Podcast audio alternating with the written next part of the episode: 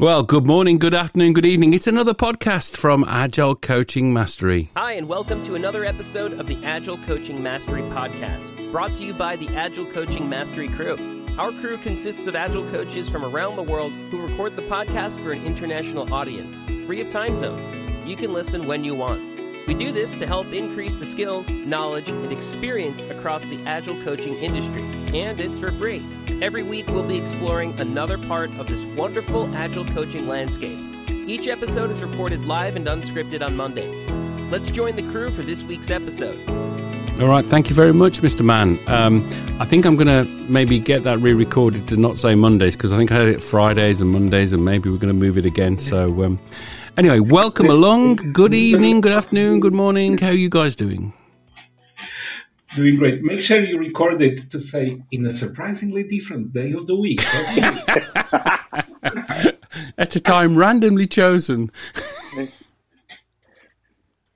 yeah. yeah. Uh, uh, what's happened to me since we last recorded? Uh, not much, really. Oh, we had uh, in England. Uh, who's in England? Me. We had a Jubilee Bank Holiday weekend, so we had four days off in total, which is quite cool. Uh, spent most of those sort of edging a bit and playing games with my kids, so I'm very happy. Chilled is a good word. However, one of my clients decided to really, you know, make sure we all got back into the groove correctly, so put an 8 a.m. this morning power meeting in for all the leaders. Which in the same time zone as you, so I'm in Portugal. Yeah, I'm doing lunchtime visits to the beach because the beach is just a 10 minute drive from here. You know I hate you. Beach, I hate you. Oh, I you have good memories. This is the country where we met for the only time. we did, we did. I was in. Uh, you, you were, yeah. We just turned up in uh, at the same time and managed to grab a coffee in a very cool, trendy coffee restaurant. You know. Um, Where the waiters didn't speak Portuguese. That's right. Yes, that's right. And Ricardo fitted into this cool, trendy place, but I did. I didn't. I didn't fit in much. But he looked like he could live there. That was uh, good. Okay, so uh, today's topic is uh, delivery. Remember, we do the cadet model. We did um, on the podcast sequence. You'll find last week was discovery and diagnosis. That was a good one. That was a really good one.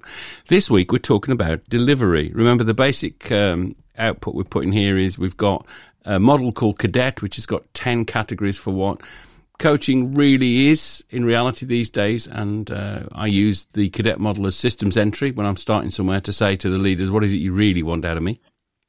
And we've got to delivery now. And in fact, I think delivery is one of the key things people want us to do, really, if I'm honest, perhaps even more than some of the other things like coaching and advocacy. Usually there's a, once we've done discovery and diagnosis, we feel there's a problem to solve they usually want us to solve the problem. In fact, a lot a lot of the work I did for a big uh, pet chem, I spent a year working for pet chem on a particular. I, I, was there for quite a few years, but for one of the years, the whole uh, the whole work output came from what was essentially coaching conversation with um, one of the SVPs, where I said, "What's on your mind?" You know, and he said, "Oh, this is," and we talked it through, and uh, he said, "Would you mind getting involved in the delivery of that?" So, so delivery can be a big thing to open up. Graham, good evening, welcome. Nice to have you with us. Thanks, Dean. Yeah, we, good to be here. Yeah, after a few weeks. A few weeks, yeah, a few weeks of a, a few. Apologies. You know, the trick is not to be on site on a Monday. That's the key, isn't it? if, you're, if you're on there, because we're on the same site. So if we're on site, that is not the time we did the podcast is not a good time because lots of the leaders suddenly turn up and start to ask questions about it. Anyway, we're doing delivery.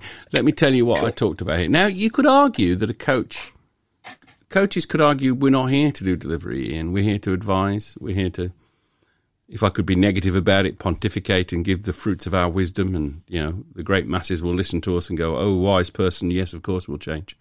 But in reality, I think sometimes you do have to do delivery. And when I put this notes down, it was taking a hands-on delivery approach to getting things done, a hands-on approach. It came originally from a conversation I had with someone about the best generals are the ones that are prepared to get in the trenches and do the work as well. And then I wrote becoming a deliverer and a connector slash protector. Now that connector protector phrase is a, it comes again from a uh, original McKinsey article that appeared in HBR about what senior delivery managers need to be in the future. They need to connect people together, and they need to also protect the um, the area of the work so it doesn't have scope creep, etc. Um, and then I said it's sometimes your early gain, i.e., you arrive at a site and what they really need is sometimes I've I've experienced my arrival being hello, I'm Ian and I'm a coach, and the person says last thing I need is a coach. Thank you very much. Being imposed upon me against my wishes. What am I going to get out of you? But if you go, I, I could do some delivery for you. They go, oh, you won't believe how many things are not working. What about this? Could you work on that, please? So, and then I finished by saying, um, solve a clear problem demonstrates your authority. Because again, I think one of the one of the most significant things I believe about senior leaders is you've got to have been there and done that and have the authority and the scars that they understand are there as well for you. So, uh, for senior leaders, certainly, I am not a proponent of if I can coach a football team, I can coach a senior vice president in a telco. Because I think the only people who can coach senior vice presidents of telcos are people who've been there and done that a little bit. Uh, maybe not quite as bad as I've just articulated it, but something like that is true. You certainly can't take someone who knows how to coach a football team and get them to coach, for example, um, um, uh, um, a, a, cook in a restaurant, for example. I think there's sort of expertise needed. So that's my thinking in theory. Um, what do you guys think? What's interesting about this idea? What's your stories? I actually use that a lot um, I think of it as eating our own dog food. So there are two ways that you could approach delivery. You could take something on that needs to be delivered uh, to build uh, your own credibility. That's okay. But what I found the most useful was after you have helped them design this beautiful scaled agile framework, what I've done is to take on the gnarliest, toughest, most high visibility initiative that they have and uh, be the delivery lead, whatever form that is in that kind of uh, agile framework that we built.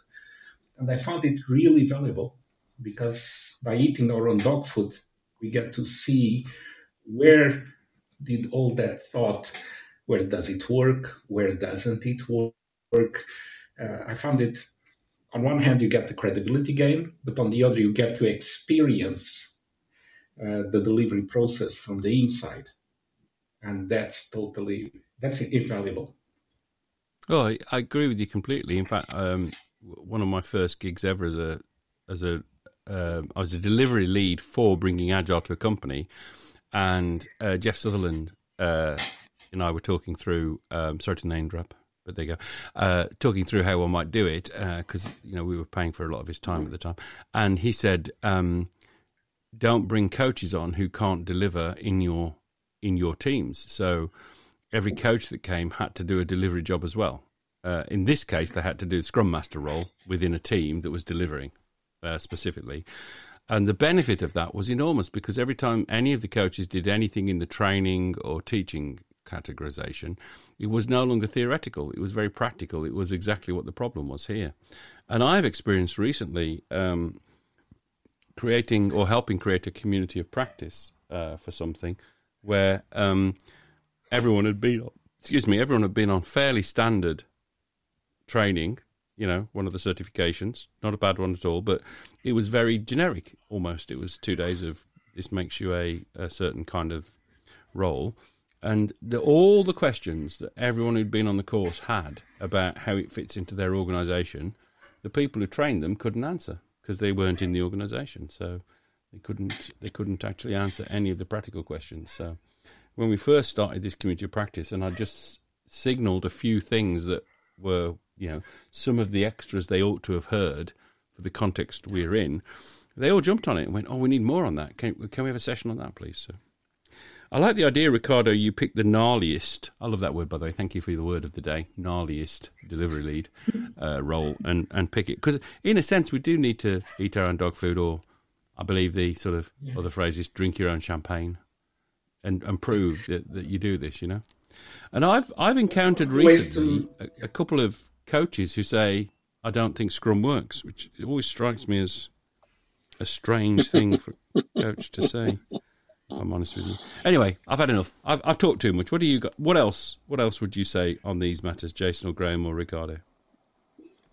For me, delivery is key, and I think I'm with Jeff Sutherland that if you have that application you can talk and it's tangible to others that you're coaching. Um, and I think I'm with Ricardo. If you can pick the gnarliest, and keep using that that word of the day. Um, it is key uh, to a gain your own credibility within the organisation.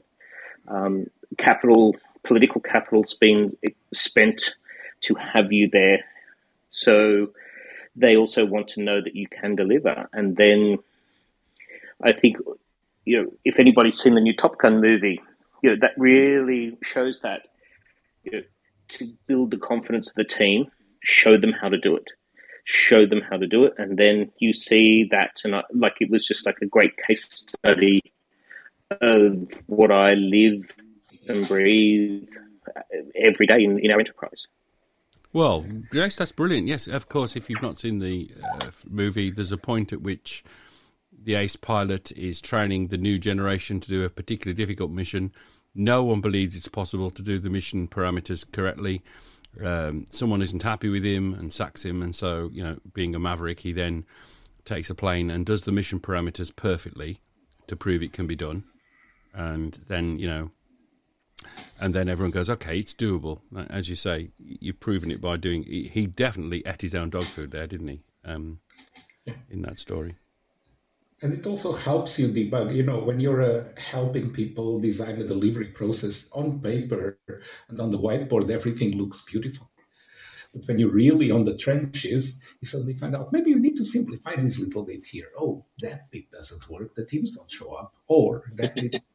So nothing like experience. It's like if you want to really understand the code base, run it in a debugger and watch it, watch it run.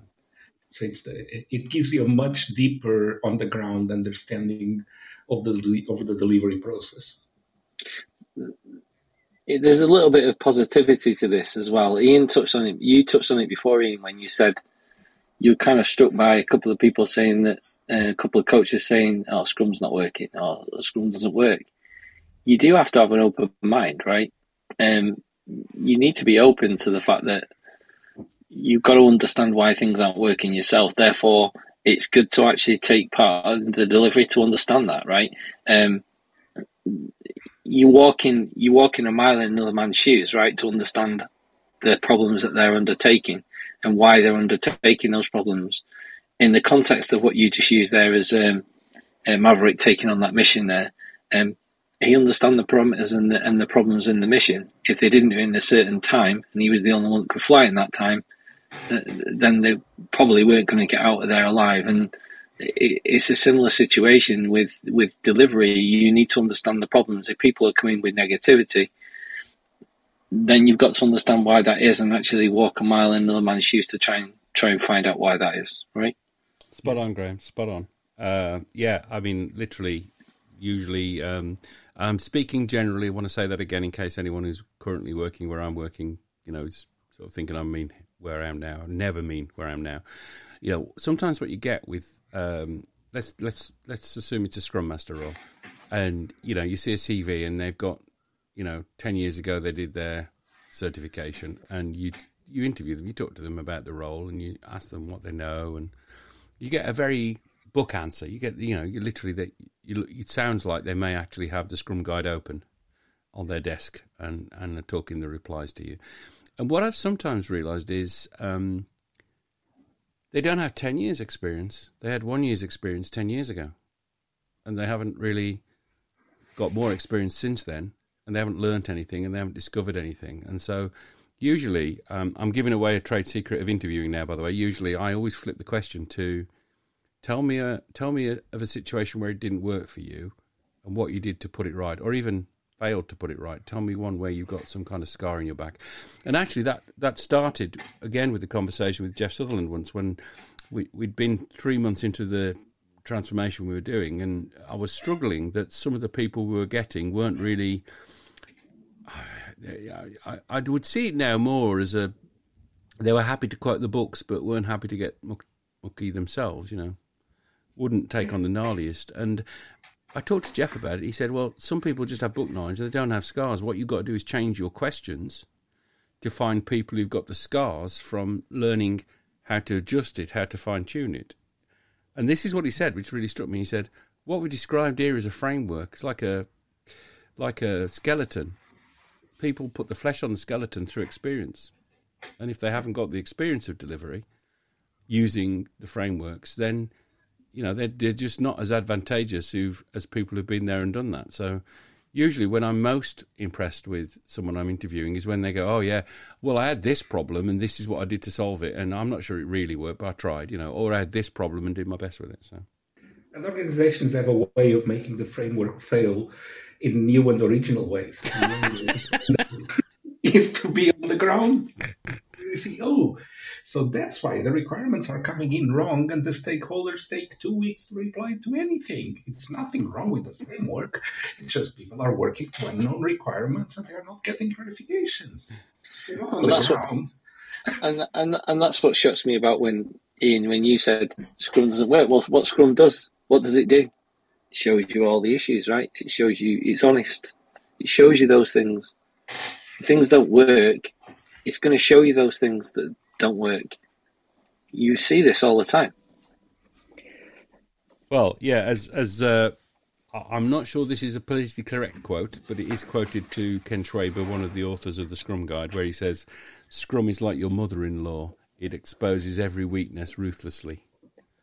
I'm, you I'm took the sure. words out of my mouth. I was just going to say exactly that. Yeah. Um, yeah, and I quote it all the time, and I'm in a very Californian organization. Let's just put it that way. Um, so political correctness is it's very sensitive, but I and we're reshaping our agile capabilities team, our internal um, team, and one of the things that I'm putting in is that each agile coach has to do a level of delivery. Brilliant. So really, really taking that because I think it it it does sh- expose all of those problems, like your mother-in-law. It, it gives you credibility, and it also builds application as opposed to that book knowledge. And you know, there's a few that we've interviewed, and they're very, oh, I don't want to do that. I just want to want to teach, and it's like, well, no, that's not what we want. And I, the ones that we have, my colleagues that are the most successful are doing, they're, they're doing both a level of in the field delivery and a level of coaching. The danger is that they get sucked in and you become a PMO, and that's that's the hard line to walk. That's probably my only other tip, but I do believe that there is maximum benefit if you can build that credibility through that delivery. Well, how I see that, Jace, by the way, is uh, if you're capable of delivery, but you're not capable. So, the, a piece of advice I once got when I was quite a younger man was create a groove for yourself in a company of competence and being very good at something, but don't make the groove so deep you can't jump out of it. That was the advice I got originally, and it, I feel that that's the case here. Which is, I want to see that people can do delivery. I want to see delivery coming out, but as you said, I want them to be capable of avoiding getting stuck in it forever. You know, they've got to be able to move it on. There's a there's a situation um, that I'm around at the moment where my advice to someone was the sign of seniority here is that you can get out of your past commitments and close things down well. You know. Um, so I think that's absolutely true, Jace. It's absolutely true that uh, you've you've got to be able to um, show you can deliver, but then not become consumed into just being a PMO. Because if you do, honestly, that the company, as you said earlier, the, the company usually invests capital in you, political capital, and honestly, commercial capital. And uh, if you do a fantastic delivery job and just that, they'll look at you and go, "Yes, but we can pay someone thirty percent less than you to do that job. Why aren't you doing the job we want you to do?" Um, so, I think delivery is one of these areas where you've got to do it to a bit to prove yourself, to create your own capital, as it were. But if you just keep doing that, then you know you're you're you're missing probably the point of transformation in a sense.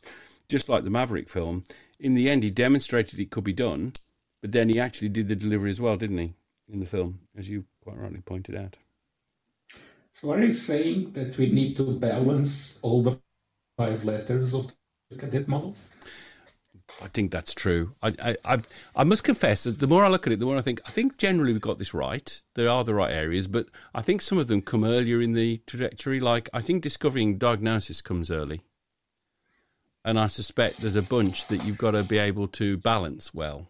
Um, uh, moving on, and delivery definitely is one of those where if you if you don't balance, it's probably an early one again. It's probably early-ish in the engagement to get some delivery under your belt to show you can do it.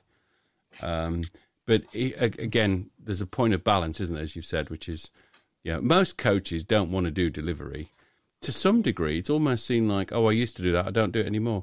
I mean, what advice would we give to a coach who says, you know, don't do PowerPoint, happy to just do some training courses, nothing else? I write books. People read my books. What's the problem? I don't need to go into detail here. What what advice would you give? Uh, first of all, would would we employ someone like that? And secondly, what advice would we give them to encourage them to see the world slightly differently? Yes. Look, if you have a team of ten coaches, there could be space uh, for a bookworm kind of coach, a really theoretical guy that helps you get your all your theoretical ducks in a row. But if you have if you are only three of you, maybe not. Maybe you need more more well balanced stuff, people. Mm, that's a really good point, Ricardo. Because if I think about football teams, it's one of my analogies. Always football teams. There's the space for a specialist, provided you've got most of the other areas covered as well. First, isn't there? One of my best coaching teams ever had one guy that the one thing he was great at was all the theory and coming up with models and variation on models, but he really sucked at working with the teams and with the stakeholders. But he was so brilliant at that that I protected him because of the value he was bringing in terms of process, in terms of uh, getting helping uh, helping all the. He, he kind of became a, a, backbone for the other coaches, rather than someone that interfaced with the teams.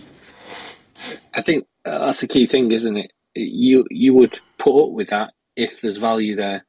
If there's no value there, if it serves a purpose right now, and there's value there, you would probably put up with that.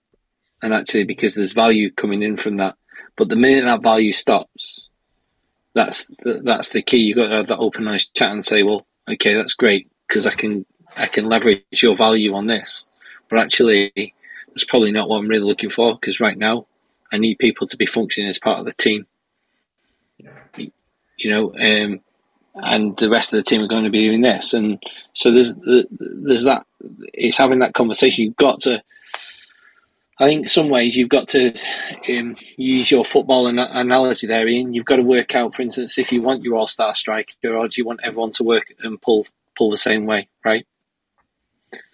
I think you've got to work out that, and um, it doesn't necessarily. It, it's all about the value and understanding what the value is in in you being able to take that chance or not take that chance per se. But whatever it is, it has to be a frank and open, honest conversation with the person, doesn't it? Very wise, very wise, Graham.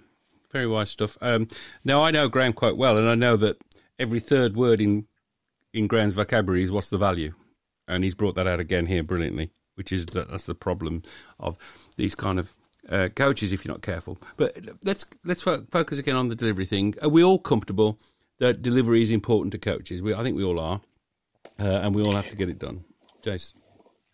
Yeah, I think Graham's also got a piece there where the value you have to deliver on your value as a coach as well. It's not just the, the project, but it's the sustained or the stickiness to that remains after you leave. So I think that's also a value that we have to continually deliver on as well as a coach. Well, you're quite right, and we do uh, embedder, which is you know provide services that stick. Stickiness uh, is one of our uh, cadet things to come, Jason, as you know. So that's great. Um, I'm just wondering if uh, we're near our time, actually, 24 minutes already. Wow, what a great conversation we've had again. Just wondering if anyone on the Clubhouse audience has any thoughts, comments, or questions on what they're hearing. If you have, you just put your hand up uh, we see the hands come up and invite you to come on stage. In fact, Darren, Darren fifty six, um, has indicated uh, he wants to come up and talk. So, Darren, you should be on stage now. If you take your mic off and say hello. Hello, Ian. How are you, sir? I'm very well. So, Ian, we have met before. I'm using a pseudonym here. So, 2017 and 2019, I think it was. Um, so, yeah, I think it's about delivering value. So, I'm going to use I'm going to use those two words. If you look at the opening sentence of the Agile Manifesto, it says we are uncovering better ways of delivering valuable software, or delivering working software. And what does working software do? Delights at least one stakeholder. It's delivering value to them. And even even these days, even today, I'll sit on a call and I'll facilitate a conversation. I, I don't call them daily scrums; I call them daily twenty-four-hour planning conversations. And I'll say, okay, stand on the right in the done column. That's where we get the credit. Look back, look down, swarm. Who can do what over this next 24 hours to get that into the done column or closer to it? And I'll pause. And my focus over the years has always been to deliver value, to delight at least one stakeholder. And even um, even when you look at backlog refinement or continuous refinement, you can look at the invest mnemonic and what does the V stand for? Value. Does this work item, when it arrives in the done column, deliver value? Yes or no? And that can be part of the backlog refinement conversation. So yeah, and, and I've even done a job. I've even eaten the dog food. I've even played the patterns and proved it. Um, I think it was about three years ago. I uh, had a role of enterprise delivery manager. Uh, sorry, agile delivery manager. And I view the word agile as, as it was originally thought up as adaptive. So, okay, it's about adaptive delivery. Um, what am I delivering? And it was a statement of work, and I divided the future up into these traditional two week increments, and I made sure that we delivered value every two weeks. And we showed progress, data driven progress, empirical, evidence based progress towards the delivery of that statement of work in three, four months' time. So, yeah, I'm going to plus one everything that's been said on this call. Delivery of value is absolutely, it's the, it's the primary measure of progress. The primary measure of progress is working software. What does working software do? Deliver value. So, the primary measure of progress is valuable delivery. Uh, Darren, I, I, now obviously know who you are, Darren. Great to see you, and I hope uh, life is uh, for you. Uh, your wife and daughter are doing very well. Nice to hear your voice. Uh, we also have Fee on stage. So, Fee, welcome. Uh, we're near the end of our time together, and we're going to go into a what we call the recap run in a few minutes. But, Fee, welcome on stage. Thank you for putting your hand up. I wonder if you'd like to come off mic and give us some thoughts. Hi everyone. Um, yeah, thanks for inviting me up on the stage. Um, just a just a couple of quick um, thoughts to raise is that um, I, I only joined like literally about five, perhaps ten minutes ago, but um, I could hear you speaking about the subject of value um, and um, coaching with regards to um, agile projects, whether there's value in having a, a coach type role, which is kind of hands off, versus a practitioner who's kind of hands on. and I think from my perspective in the projects I've worked on, um, and admittedly I'm not, you know, an agile person. I've worked in agile environments, but I've kind of been more, you know, on the waterfall, um, Lean Six Sigma side of things. And I know Lean is one of the um, agile methodologies frameworks. Um, I, I, find that it depends on the project, it depends on the organisation, um, it depends on the makeup of the teams. There are lots of um, things that determine what a client and a project um, would classify as value add from a um, you know from a, a, project leader or team member's perspective. Sometimes um, projects need someone who can take a step back um, and have more of a bird's eye strategic view of what's going on to be able to advise um, like the organizational leadership teams, the client. Um, and the internal project delivery teams around the day to day activities to be able to meet the project delivery goals.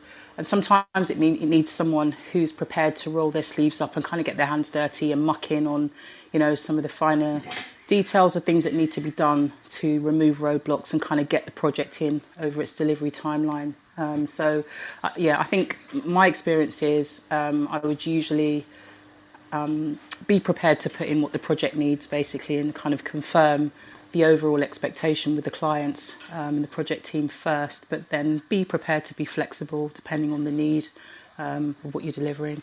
Well, well said, Fee, and we all agree with that, by the way.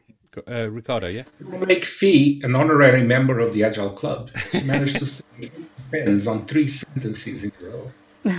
Fee, you're an honorary member. Well done, well done. And uh, if you're interested, Fee, if you if you on the podcast, if you look me up, you'll see there's a, a model we're working through called Cadet, which is essentially ten sections of what uh, are areas where you you we propose you look at uh, uh, any engagement you have and go, what do they need, rather than what do I want to give them.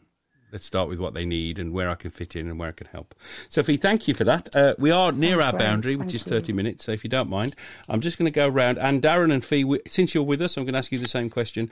Uh, except Fee, I appreciate you may have only just joined us, and Darren as well. So you could just pass on this. But what's your big thought from the day that you've noticed that uh, really comes out to you? And I'll start with mine. Uh, it is definitely this idea that um one of the one of the time. There are there are cases where Scrum hasn't been tried and found wanting. It just hasn't really been tried well, and uh, I think um, Ricardo, you said it. Companies are capable of self defeat quite easily, and you just have to help them. So the the simple model of what we have to do sometimes. It's not the it's the complete model. It's just the framework. So that's my thought. Um, let's go around the room and see what others have particularly remembered or recalled. For me, was putting three different kinds of delivery on the on this D. One is the delivery of the agile initiative itself, which you might have to take on, and it also needs to be run. It's not something that totally runs itself. The other could be at an early stage, helping uh, by proving that delivery can work, or more to actually prove yourself in the organization. And the third one that I didn't say out loud, but I was reflecting on what I did in the past, is sometimes you might do big changes as part of the process of the evolution, because it is, I was five years with an organization and we changed things quite a bit after reorgs, etc. And then it could be that you make a, help make a big change, and then you decide to take a hands-on role again uh, to eat your own dog food and to help debug this new iteration of the delivery process. You know, Ricardo, there's a whole chapter in a book there on the 3D of delivery there. Yeah. Uh, brilliant, brilliant. Jace? I think I'm very much with Ricardo that there's that continuous delivery, that value, and you know, the highest value, as Ricardo mentioned earlier, is pick that gnarly problem, pick that gnarly project, deliver on that, and then continue to deliver on that agile transformation. Brilliant. Graham? I've got one very simple sentence which says early gain, comma, potential early opportunity enablement. And uh, for me, it's through doing something and doing the delivery, you can get an early gain um, and an early foothold with your client, Well, and you can you can get that potential early opportunity enablement, right? Brilliant, Graham. Okay, so Darren and Fee, you're with us, so please feel free to come up with just a, a sentence if you want to. But if you don't, don't worry, you don't have to. It's just our, our uh, end of wrap technique. Um, Darren Fee, if, if you've got a sentence, please come off mic. But if not, don't worry. Uh, I'll give you a second to do that. Oh, Darren, go ahead. Eat your own dog food, learn the patterns, and it's about adaptive delivery of value. Brilliant, Darren. Okay, uh, I think we're going to leave it there then. So uh, we've done another one. We've done D for delivery. Uh, next is the E. We get to E next week at the same time. Darren Fee, thank you very much for contributing. Everyone else who's been listening, thank you very much. Sometimes people listen and they don't want to contribute, and that's perfectly okay. They're still, in a sense, getting value, and we love that really. So uh, that's it for another week. Thank you very much. That's it for this week. You've been listening to the Agile Coaching Mastery Podcast, brought to you by the Agile Coaching Mastery crew. If you want to join the live recording or give us feedback, reach out to us on agileclub.club and look for the Agile Coaching Mastery conversation or find us on Clubhouse. Join us next week for more fun and free thinking.